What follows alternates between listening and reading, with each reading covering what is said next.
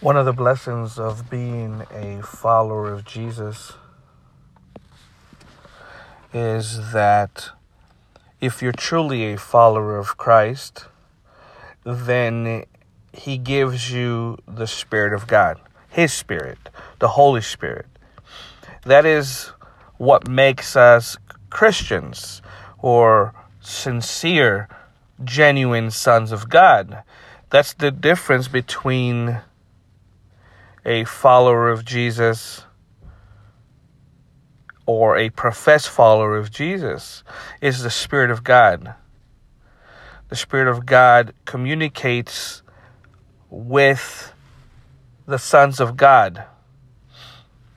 The Spirit of God leads the sons into all truth.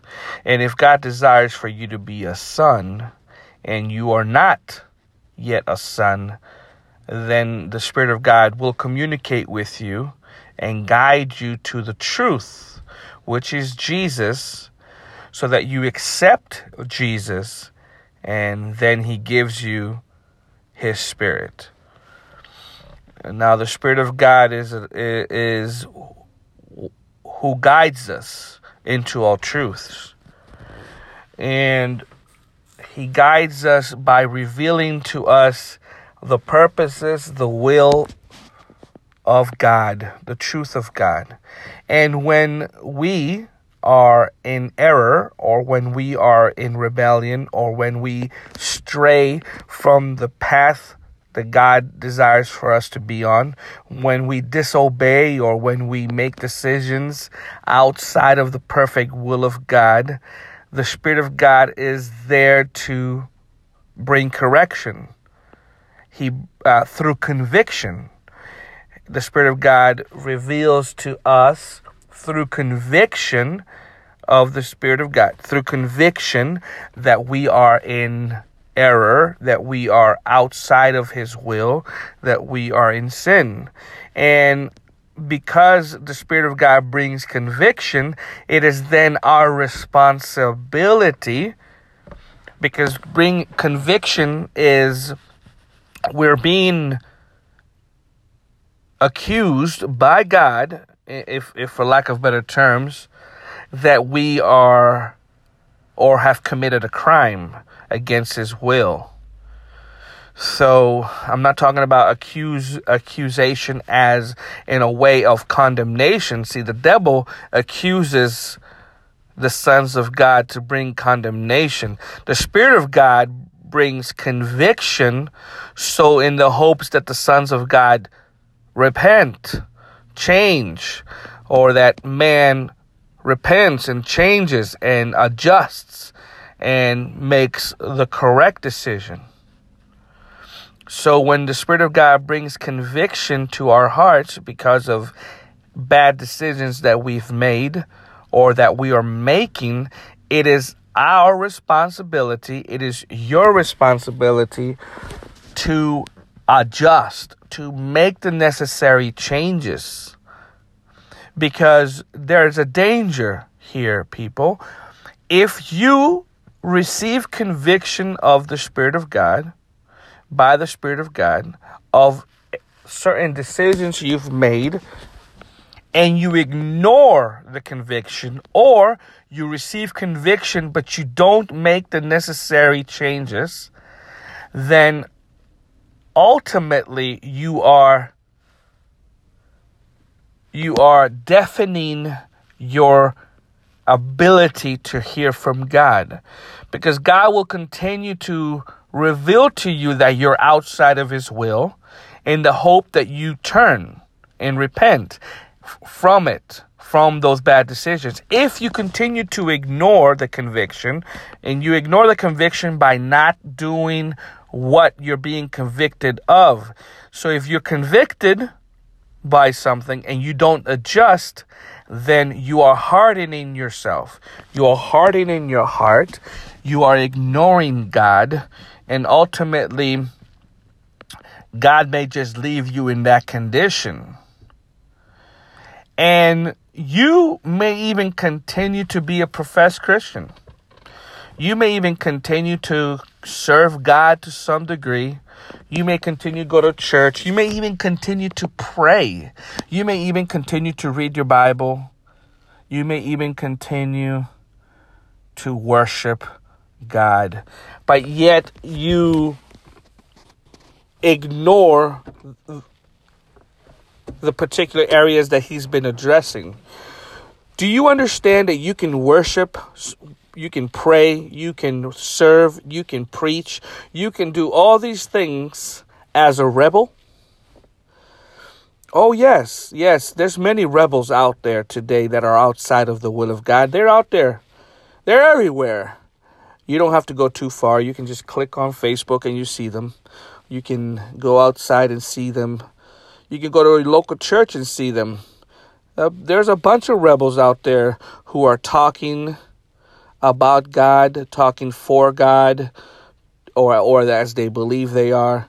Um, but they're rebels because they are ignoring God in specific crucial areas within their lives that they're not changing. And they're using an excuse. They're saying because they are serving God, or in their mind because they are serving God to some degree, or they're worshiping, or they're reading their Bible, or praying, that somehow they're justifying the areas that they are disobeying, thinking that the areas that they are doing, somehow God will ignore you or ignore the bad areas that you're doing. But unfortunately, you know, that's taking advantage of God's goodness, God's mercy, God's grace. Now, if you're an individual that believes in false doctrine as like this once saved, always saved type of stuff, or hyper grace and all that stuff, then then if you believe in that false doctrine, then your whole life will display that you're deceived. And I'm not talking to those who want to use the grace of God as a license to live a life of lasciviousness or in sin. They want to use the grace and love and mercy of God as a way to ignore the will of God. No, I'm not talking to you.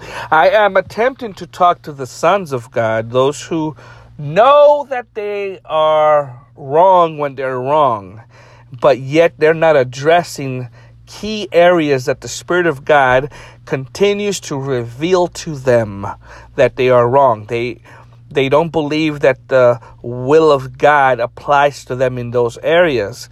Though He gives them examples, though He gives them signs, though He speaks to them consistently on the same matter, they yet they still don't adjust. I'm telling you today that if you don't make the decision to adjust in an area that He continues to speak to you on, then you are in danger of becoming a if uh, to becoming fully deceived because you are deceived in very to a certain degree, but to the point that he that you will become fully deceived where you are where you will be completely dominated by the spirit of error to the point that you may do all these spiritual activities but yet you'll be completely outside of the will of God. So, what do you do when the Holy Spirit confronts you that you're out of His will? Well, you do what it takes to make the necessary adjustment before it's too late. Before He leaves you to yourself, before He leaves you to your own process of thinking, before He leaves you to your own perspectives, you make the change so that God can continue to speak to you. See, that's the blessing of being a Holy Spirit filled follower of Jesus Christ. The Holy Spirit is given to us so that we can obey God. If you continue to disobey God in what the Spirit of God tells you that you need to do or not do, then ultimately you will become like a bastard, a fatherless child because if you continue to ignore your father's voice, then ultimately you are listening to other voices. You're listening to strange voices, predominantly your own. You're not listening to the voice of God. You make excuses as if the voice of God in that area doesn't apply to you. But you have all you, you, you God is using every method to convince you and convict you of your bad decisions by speaking to you through his prophets, through his word, through visions, through dreams, through through through through many forms and yet you don't make the necessary changes. He also speaks to you through circumstances and consequences. He speaks to you through those as well. And he speaks to you through examples as well why uh, well you're able to see others make the decisions that you are not making and they're being blessed and you somehow are finding excuses as to why this doesn't apply to you. We know that many many will say lord lord that uh, on that day and god will say i never knew you. That describes individuals that were busy in certain areas working for God, but they were in rebellion to other areas. So we to His will, and so that varies. You're not you are not allowed to find out what classifies you as a rebel. You're not allowed to find out, you're not allowed to think about and evaluate if your bad decisions can send you to hell. If you think that way, you're not a son. If you think that God will, is God going to damn me for this bad decision? Is me being in rebellion in this area truly going to separate me forever for God? If you think that way, you're not a son if you defend your idols, meaning if you defend, because most bad decisions that people make and continue to make are based on idolatry. You're defending something that God is telling you not to defend.